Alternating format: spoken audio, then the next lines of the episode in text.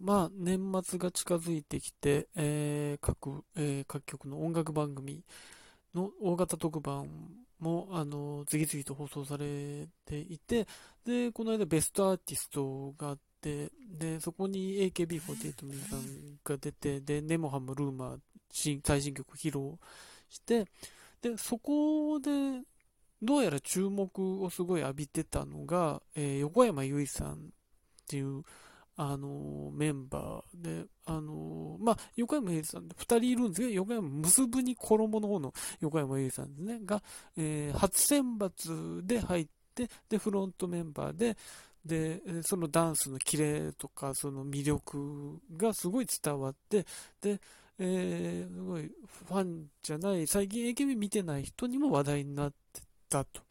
で、あので、その間を置かずに県民賞にも青森代表として出て、で、その、えー、曲の時のパフォーマンスと、あのギャップのある青森弁で注目されて、そこで一気にファンを増やしてるんですけど、でも卒業だっていうことで、あの、残念がってる人が、せっかく知ったのに卒業なのみたいな、まあ、あの、芸能界に残って、えー、ドラマとか映画とか舞台とかそういう風に出ていく、あの、道をたどるらしいんですけど、うーん、ということがあって、まあ、あのー、その感じ、この横山由依さんのこの一期の、この卒業間近での注目のされ方っていうものに、その、やっぱり、なんだろうな、今の AKB48 っていうもののなんか立ち位置っていうのがすごい現れてるなっていうか、AKB48 の構造自体の今までのことっていうのもいろいろ現れてるなっていうのがあって、まあ、横山由依さんっていうのは、その、もともとダンスが得意で、うん、で、本来であればグループの中心で、あの、いてもおかしくないような状況の人だったと、うん、いうわけですけど、その、じゃあなんで今まで選抜に入れなかったかっていうのは、やっぱり AKB48 のその選抜メンバー、シングル曲選抜メンバーっていうのが、AKB だけじゃなくて、他の SKE とか NMB とか HKT とか、そういうところから集めて作るって、精鋭を集めて作るっていうのが、もう10年続いてたと。そうなってくると、なかなかそのその常連にいる人、そのそれぞれのグループのトップの人気の人とか、じゃない人はなかなか入れない状況が続いてたと思うんですね。だから横山さんはもう、えー、2014年に入ってるんですけど、なかなかそのチャンスが巡ってこなかった。チャンスが巡ってこないということは、ファン以外の人にも知られる術がないということですよね。いくらファンは実力を知ってる、えー、あるいは、えー、可愛さを知ってるとかそういうこと。うん。で、当然青森弁で面白いのも知ってるとかっていうのもあるんですけど、それが伝わらない。それが音楽番組に出ない。出たりとか、ラジオとかにあんまりないってなってくると、じゃあそもそもそれを知る機会がないってことなんですね。それは視聴者だけではなくて、テレビの中の人もそうであって、その、じゃあアイドルキャスティングするってなった時に、えー、誰をってなった時に、やっぱり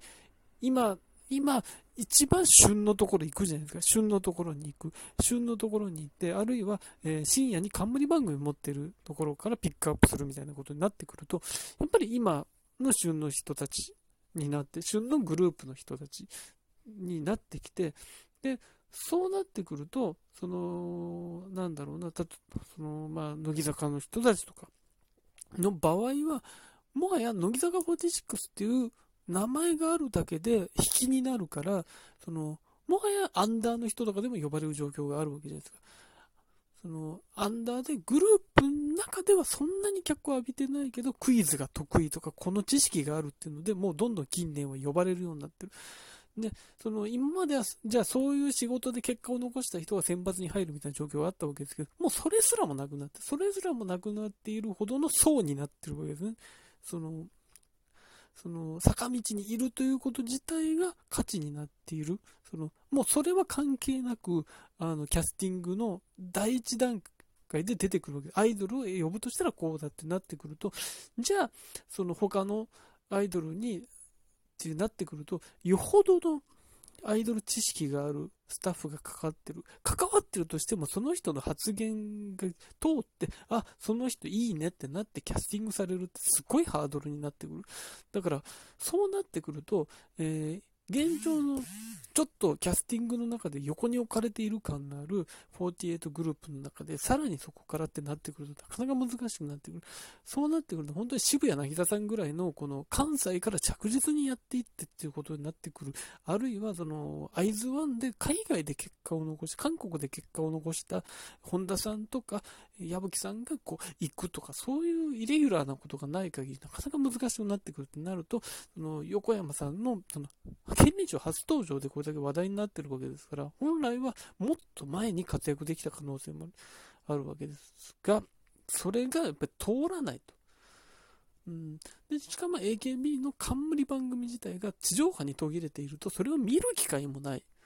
そこか、あるいはそういう番組に関わってる人もいるわけですから、そういう人が地上波の番組があるっていうことは、そういう地上波の番組に直結するスタッフが関わってるわけですけど、そういう人にも見られる機会がないからっていうことは届かないってなってくると、うん、この、